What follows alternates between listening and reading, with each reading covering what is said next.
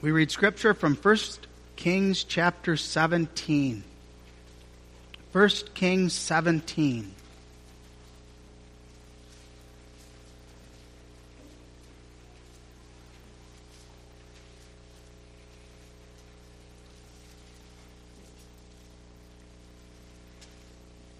We'll read the first 16 verses of the chapter.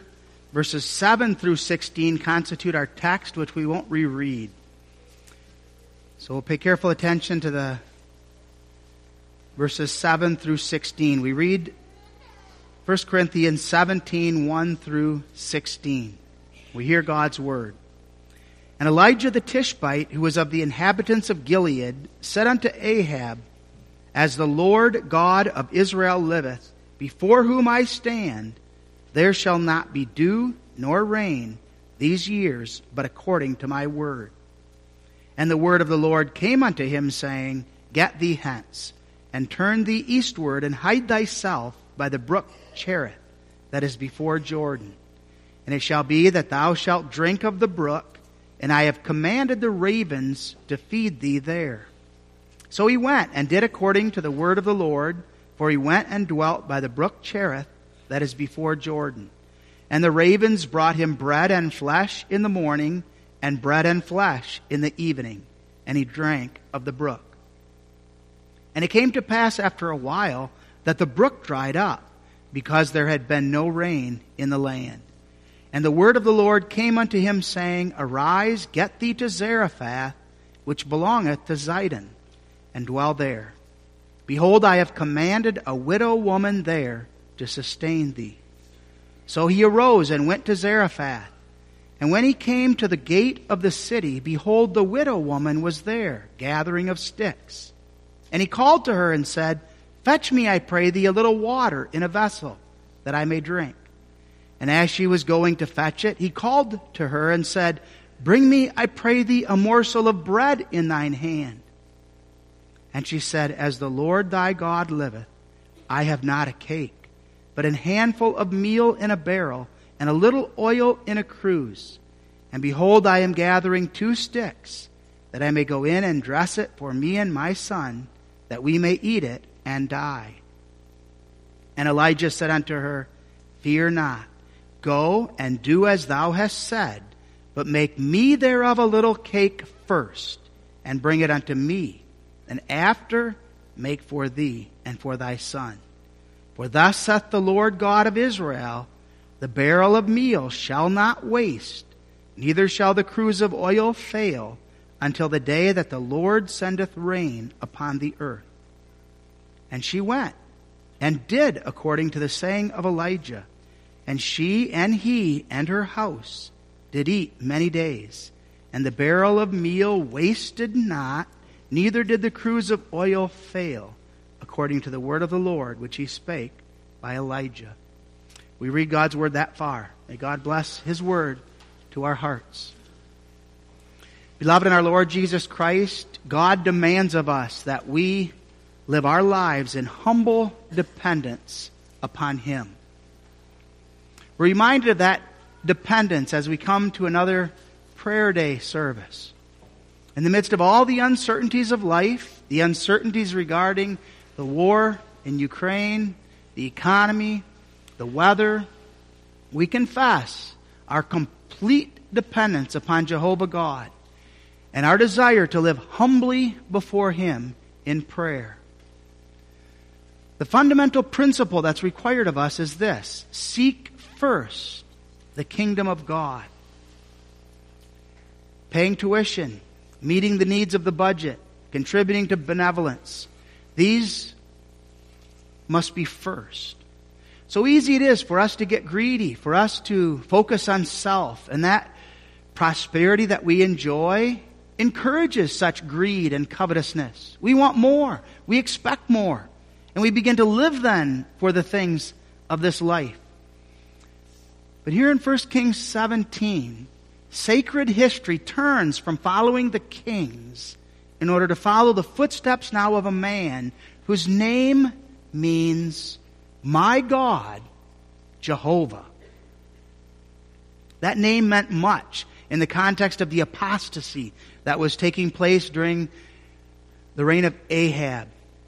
Ahab and Jezebel had corrupted Israel to the point that Baal worship now was common. Elijah comes to Ahab, and Elijah prayed before God concerning the reality of rain. God on the basis, or Elijah on the basis of Deuteronomy 28 verses 15 and 23 had prayed that God would withhold rain, that God would not send rain. And God had spoken of the fact that he would shut up the heavens if Israel walked in rebellion and sin. Elijah boldly took that prayer upon his lips, according to James 5. And that fervent prayer was effectual. And now he confronts Elijah in verse 1 with that reality. As the Lord God of Israel liveth, before whom I stand, there shall not be rain, dew nor rain these years, but according to my word. But then Elijah must run because Ahab is after him. And Ahab is going to try to kill him. A powerful illustration of that humble dependence upon God is seen in Elijah. First at the brook Cherith, and then especially in the care that God provided for Elijah through an unexpected and an unlikely means a widow in Zarephath. Elijah's first was at the brook, Cherith, but the brook was drying up, and it's striking. He stays there. He sees the brook drying up, but Elijah doesn't rush off. God told him to remain there. He stays until God comes now with new instruction. And God now sends Elijah to a widow woman in Zarephath. Why? A widow immediately identifies her as someone that's going to be poor, someone that won't have the ability to feed another mouth. But God has a purpose. First, for the salvation of the widow and her household. She's a child of God to whom the word must go. But secondly, for the continued preparation, nourishment, and safety of Elijah. There's no place of safety in Israel. But now he must go to this distant land where he will be kept safe by Jehovah God. And finally, it's a sign of the chastisement that God would send upon Israel as God would now take from them the word. God sends a severe test then to Elijah not only, but also to the widow. And God in this very uncertain time says, trust me. And God teaches us His promises are sure. He will provide our every need.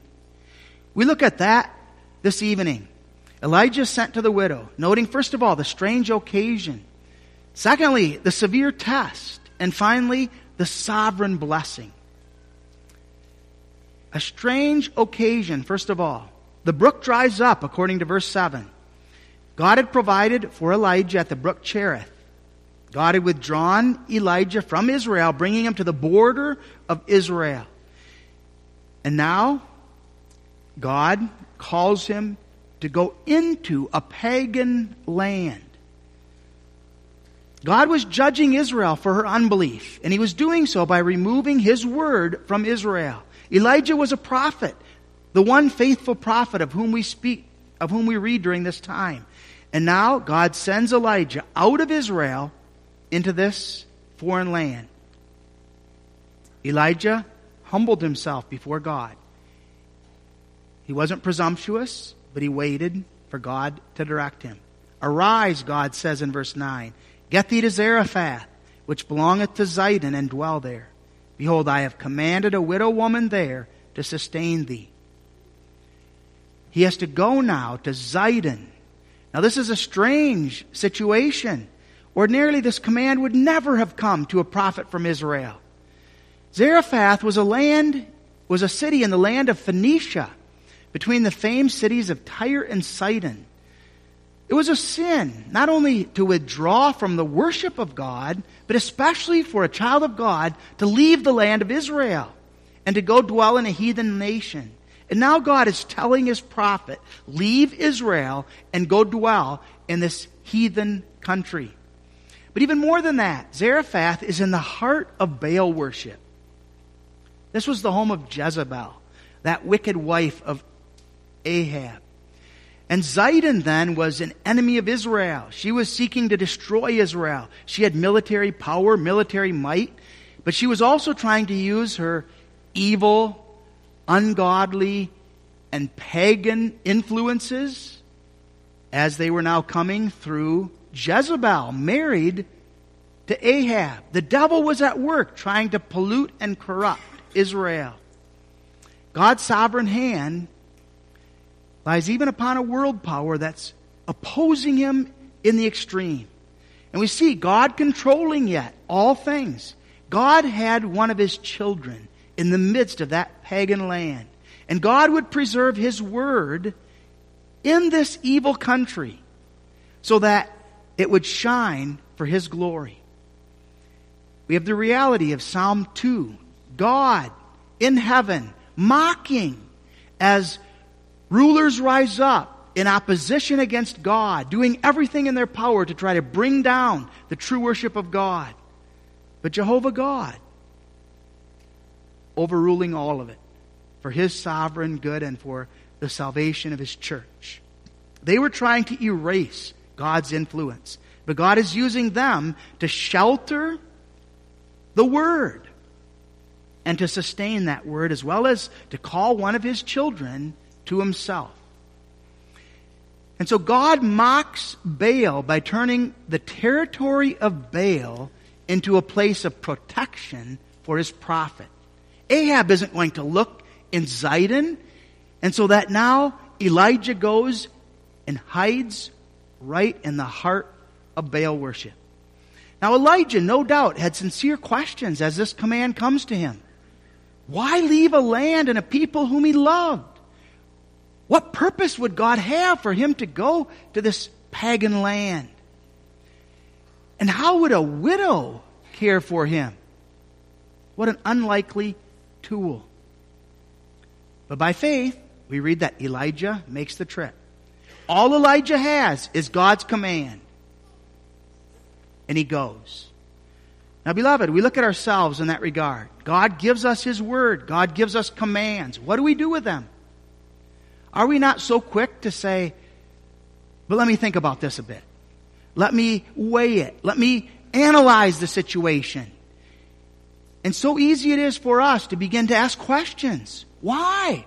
Why would God require this of me? Why would God want me to do this? As children, your parents tell you to do something. Maybe a teacher requires of you something. Is it not our nature to begin to ask questions instead?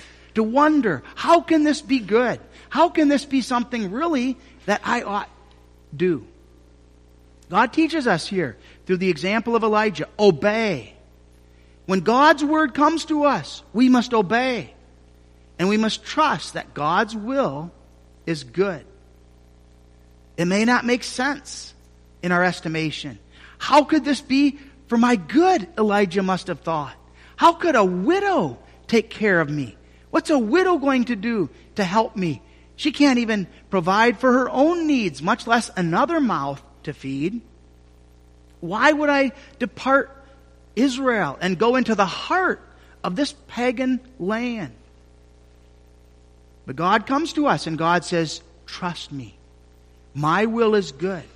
And even when you can't understand, you need to go forward believing that I am with you and I will give you what you need.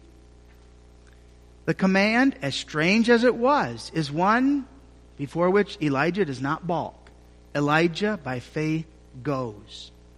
And we know that God had a sovereign reason behind this command. God was using this incident in the Old Testament to prophesy of the salvation that would come to the Gentiles. God had one of his children there in Zarephath, an elect child of God, chosen before the foundations of the world. And she needed to hear the gospel before she died. And she was about to die. And so God knew the urgency of this. Elijah, go.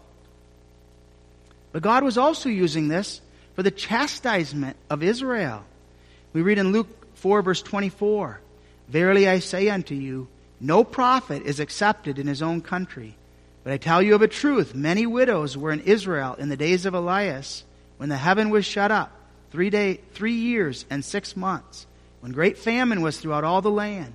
But unto none of them was Elias sent, save unto Zarephath, a city of Sidon, unto a woman that was a widow. There were thousands of widows in Israel that God could have made use of to care for Elijah. God rejects the widows of Israel. Israel is left desolate of the word. And Israel, who rejected the living God, who rejected God's word and God's will, is now forsaken for a time, while God turns his attention to this woman living in the land of Baal, who is one of his own, who must be brought to confess faith in the living God. God brings upon Israel a famine of the word. And God points to the wonder of the gathering of his church out of all nations from the Gentiles. Now, beloved, that's a message as well that's loud and clear to us. God does not need you. God does not need me. God does not need Calvary Protestant Reformed Church. He doesn't need the Protestant Reformed churches. God's promises do not depend upon us or anyone. God will see to the gathering of His church. And He will see to the preserving of His church in the midst of this world. And He will see to it according to His perfect plan. And we must be thankful that God is pleased to make use of us. Thankful that God is pleased to continue His candlestick in our midst. Thankful that God is pleased to continue to gather His own from among our generations. In times of apostasy, when the church departs and when families depart, God goes elsewhere. He will gather His church and He will preserve His witness, but in other ways.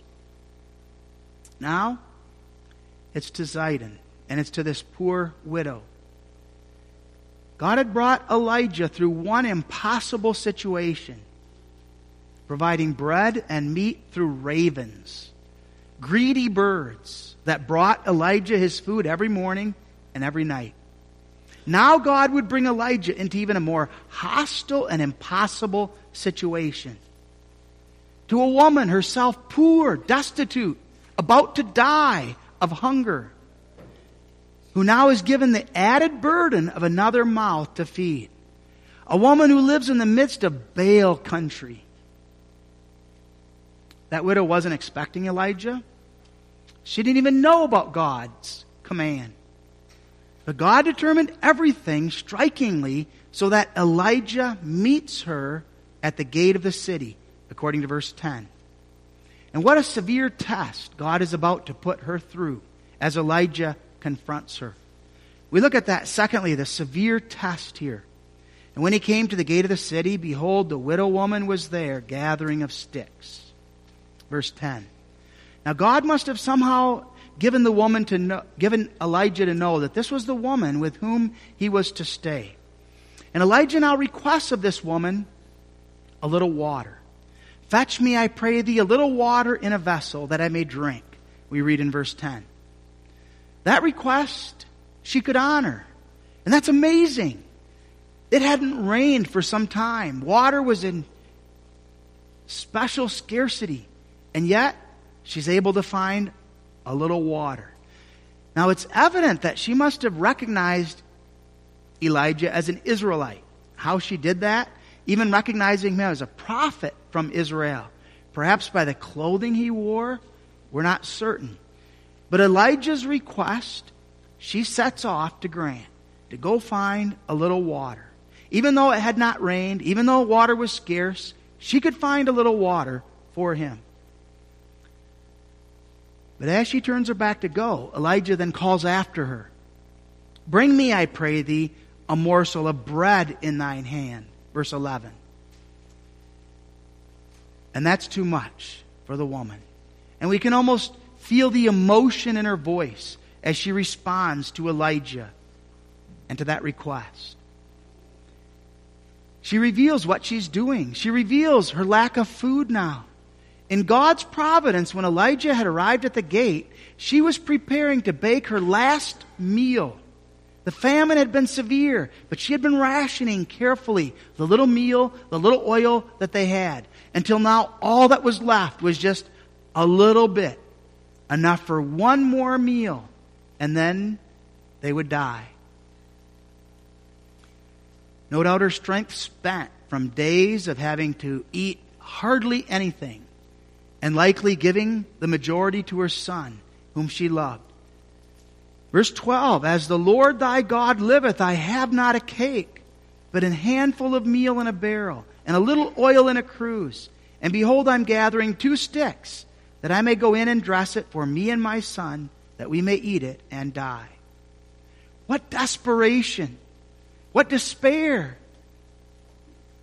No bread in the house, nothing to eat, impossible to find a crumb of food anywhere, no hope of getting a piece of bread for him. She's already been saving this last little bit, trying to stretch it as far as she can make it go. And she's accepted her destiny. This is all that's left. It's time to cook it up, eat it, and prepare to die. And all it involves is just two sticks. Two sticks are enough. She doesn't need much of a fire, just enough of a fire to cook that little bit of flour and oil that she has left to prepare something. But Elijah doesn't turn away. He doesn't turn away to go find food from somewhere else. God had directed him to this woman. He must remain with this woman until God directs him elsewhere. And Elijah doesn't take back his demand, he repeats it. Fear not, go and do as thou hast said. But make me thereof a little cake first, and bring it unto me. And after, make for thee and for thy son. For thus saith the Lord God of Israel, the barrel of meal shall not waste, neither shall the cruse of oil fail, until the day that the Lord sendeth rain upon the earth. Verse 13. Elijah, in essence, says to her, No, you go, and you make it for me first now we're tempted to conclude, is this not selfish? Elijah has been eating far better, it's evident, than the woman and her son. Is it not proud, arrogant for him to demand of her that she first make it for him? That she use up everything that she has for him and then trust that God will provide for her.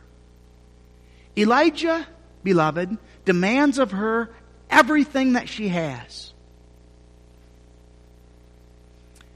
He does so, speaking the word of the Lord. He's carrying out the office of God. He's not begging for bread, he's demanding of her that the widow serve the Lord in this way. And beloved, that word must come to expression in her life as the word comes to expression in your and my lives as God's commands come, and we stand before them and we respond. God had placed the same demand on Israel. God had said to Israel, You owe me everything. Me first. And you know, even as children, how God demanded that of Israel. God said to Israel, Your wealth, your crops, everything, it's mine. And you need to show that by giving me the first fruits so that when the harvest comes, you bring the first fruits to me. The earliest harvest had to be given to God. But Israel had forsaken Jehovah. They were robbing God. They weren't giving God the first fruits. They weren't giving God what God was requiring of them. God always demanded of them their best and their all. But Israel was unwilling. They were selfish. They were straying away from Jehovah God. And they wouldn't listen to the demand of the covenant. God had said, You are mine. You belong to me. You owe your all to me. Love me with all of your heart, mind, soul, and strength. And what Israel refused to do, the widow of Zarephath is now commanded to do. God's covenant demand is always accompanied with his word of promise. Fear not, I am with you. God is expressing through Elijah here a principle that needs to govern your and my lives. God first. Seek first the things of God's kingdom. Love me with all of your heart, mind, soul, and strength. You belong to me, the living God of heaven and earth. And Jehovah God, who has established covenant with us, who claims us as his own in Jesus Christ, demands of us that we love him with all of our heart, mind, soul, and strength, that we give our all to him. What do you do? What do I do? This was a severe test for the widow. She was a foreign woman brought up to worship Baal as her God. The Israelites were her hated neighbors, her enemies. A famine had devastated the land so that she had rationed all her food out to just a little bit, one day's worth left. Her and her son were going to eat their last meal and die. And now here comes this man from Israel, a prophet, and he demands that she give everything to him.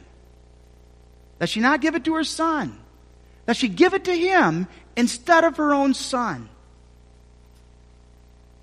And she's supposed to do this on the basis of a promise that this God of Israel will not allow her meal to waste or her cruse of oil to fail. Now, we would be inclined to say this is too great of a trial. This is too much to expect of this woman. Beloved, this is a trial of faith to which we are not often subjected. Now we know the day may come when we're required to give up everything for the sake of the Lord. Perhaps it may be that the anti-Christian kingdom requires of us that we have to take upon ourselves the mark of the beast. And if we refuse, they don't allow us to work. They don't allow us to buy any food. They take from us all of our money, all of our wealth. And we get to the point where it becomes extremely difficult to remain faithful. Why not just take that mark? We're hungry after all. My children are starving. Let's just give in. Or it may be that things are tight and things are hard. The economy becomes very, very difficult for us. And we get to the point where we don't have much anymore in our cupboards, and we're rationing our food. And we're down to the last money that we have, maybe the last $20. And there's no chance of getting anything more. Just enough maybe to provide another meal for our family tomorrow.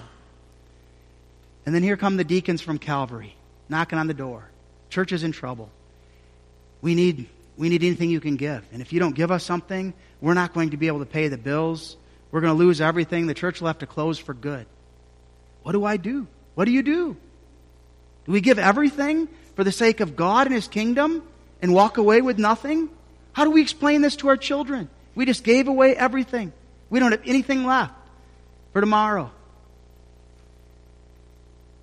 To the widow, Elijah is a stranger. And yet this widow gives him everything that she has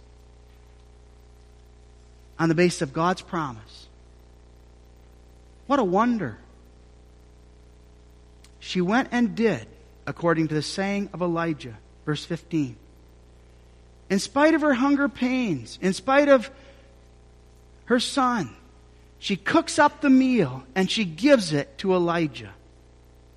What's the explanation for this wonder? Beloved, the only explanation is God worked faith in her heart. She was a child of God. God gave her the gift of faith, and she believed God's promise that God would be with her, that God would grant her what she stood in need of. And we read, she and her house did eat many days. She believed the promise that was spoken to her by God's prophet. And she expressed the power of faith that God had worked in her heart as He works it in the hearts of all of His children. And she expressed that in verse 12. There she expressed already, as the Lord thy God liveth.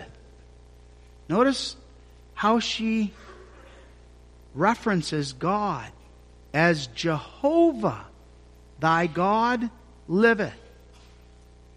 There were many gods who had influence, who had power, and yet she acknowledges Jehovah. But she does attribute Jehovah to Elijah. She was an outsider. Elijah is of the true covenant people. This great God is the God of Israel.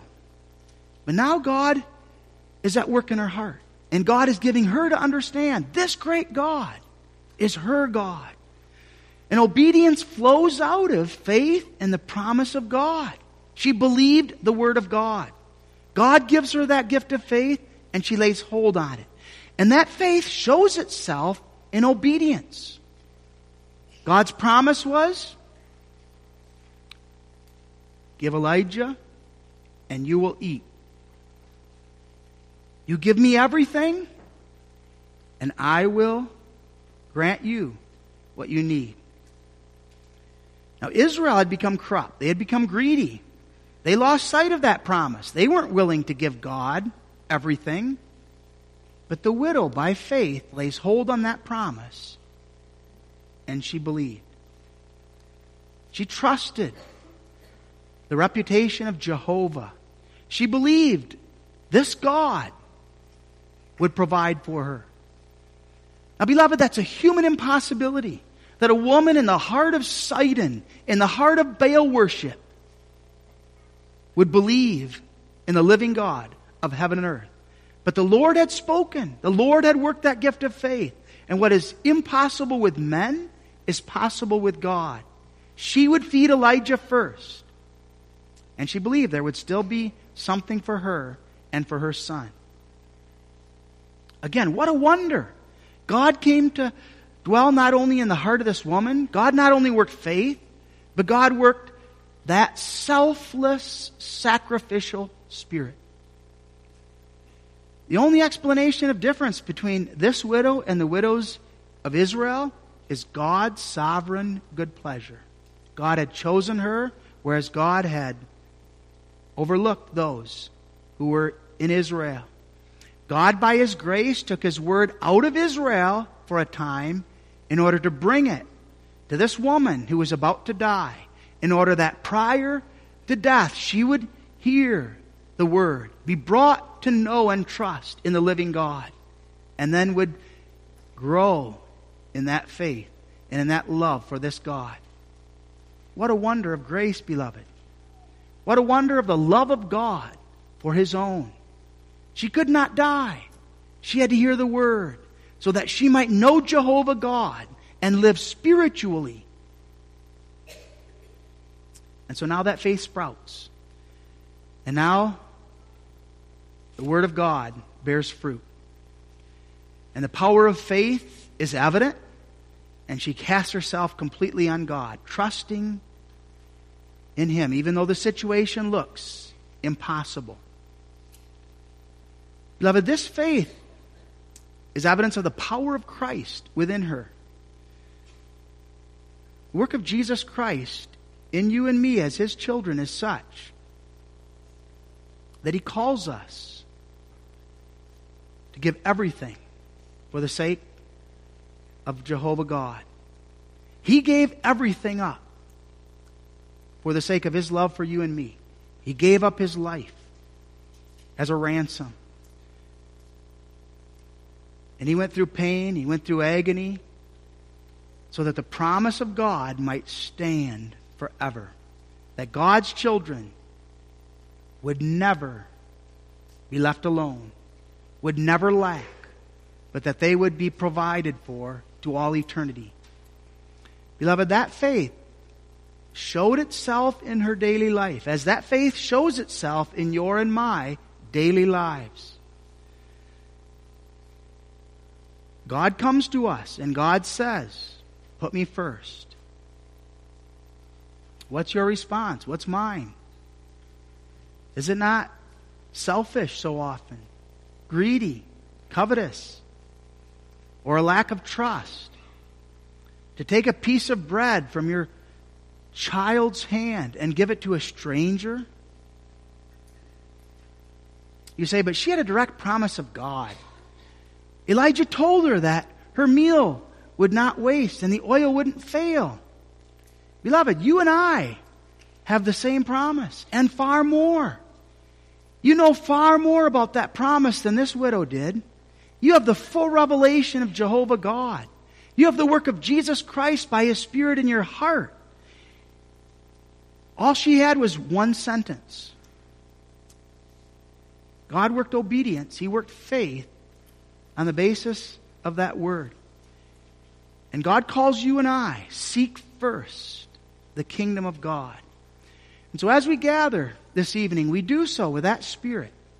We do so looking to God, trusting in Him, praying for the grace to put our trust in Him alone. It would have not been enough for the widow to feed herself first and then trust that there would be something left for Elijah. We must not feed ourselves first and then provide for the kingdom of God. God's word is clear in Matthew 6 verse 33. Seek ye first the kingdom of God and his righteousness, and all these things shall be added unto you. First the kingdom, what's left over for yourself. First the kingdom, even if that means everything that you have. Trust your covenant keeping God. First the kingdom. But you respond, but I have debt to pay. I have children to feed. The creditors are going to come after me. You're never going to get out of debt unless you put God first. Trust Him to supply your needs. And by faith, we put Him first. By nature, we would never do it. But we have the same faith that God works in us as He worked in the widow. And that faith is as powerful today as it was back then. Seek first the kingdom of heaven and God works in us the grace by which we put first His causes, trusting that He will grant us what we need. God works in us the faith by which we analyze our priorities and we pray for the strength to have those priorities right. To love God with all of our heart, mind, soul, and strength. And to go forward believing this God is my God. And He will care for me. He will grant me everything that is necessary now and to all eternity. And we read that wonder in verse 16 the barrel of meal wasted not, neither did the cruse of oil fail. Every single day she fed herself, Elijah, and her son. Most likely, she used up all the meal, all the oil every day. But the next day, it was replenished enough again for the next day. God giving them food sufficient for the day. Just as he teaches us, give us this day our daily bread. He teaches us to pray.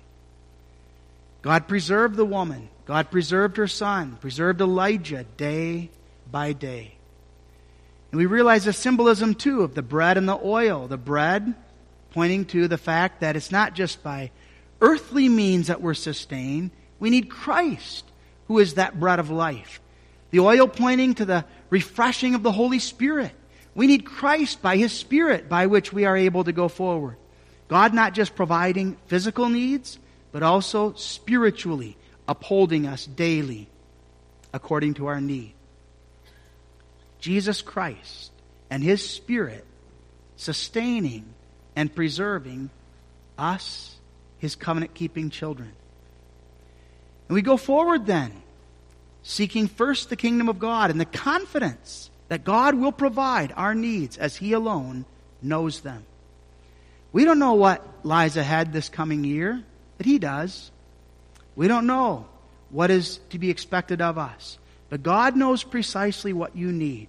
He knows some have greater needs than others, and He will provide us with the grace as well as the material gifts that are necessary. God knows the suffering. He knows the struggles, the trials, the temptations that we need to face. He will provide strength according to the day. He may use the deacons to provide. He may use family members to provide. He may use other members of the congregation. He will provide. And we go forward, trusting in his faithfulness, living by the day. Now, perhaps not as drastically as Elijah and the widow, though at times, even yet today, that's true.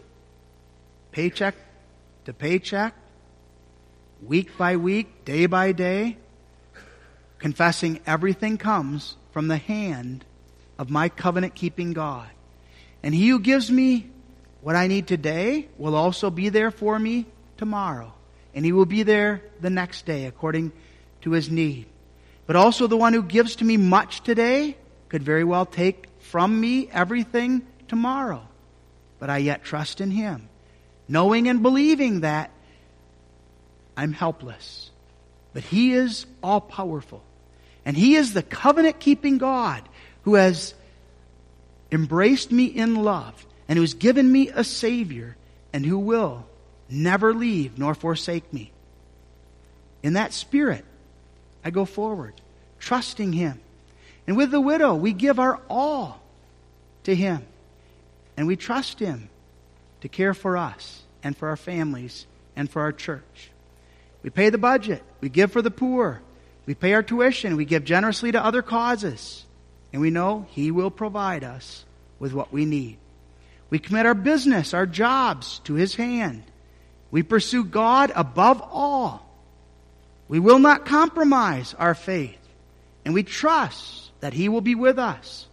It may be that I lose my job because of my commitment to Him and to His Word. It may be that it becomes increasingly difficult for me to make a living because of my commitment to Him.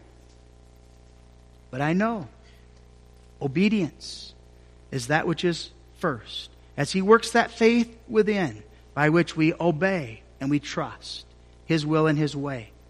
And our assurance, along with that of the widow, is that He is faithful and He will supply our every need. We prepare the soil, we get the seed, we prepare to plant, we look to Him as the one alone able to grant the increase. And day by day, the Lord preserves and the Lord keeps by His word and spirit. That word of God takes hold of our lives as it took hold of the life of the widow. And that word of God works in us the faith by which we live unto Him. We will not die. Just as that word came in time to grant life to the widow, God gives to us the assurance of everlasting life, preserving and keeping us by faith. And beloved, as we go forward in this coming year, we confess God never demands too much, too often. God places difficult demands on us at times. God requires of us obedience in all things. But he who gave up everything for us is the one whose spirit is within us, giving us the grace to live for Him and to show forth His praise. And we cling to His promise. His promise is sure and is certain. I will be with you. I will not fail you nor forsake you. And we commit then our way to the Lord. Amen. Our Father who art in heaven, we come into thy presence and we pray that thou wilt strengthen our faith, that thou wilt cause that faith to be evident in our prayer life as we, with Elijah, make known unto thee the effectual, fervent prayers of righteous men and women, knowing that thou dost hear those prayers, and that thou wilt grant unto us that which is necessary. And Lord, grant unto us grace that with regard to our work and our labor, with regard to our education, with regard to our homes, we might seek first the things of thy kingdom, trusting that thou wilt supply our every need. We pray this for Jesus' sake. Amen.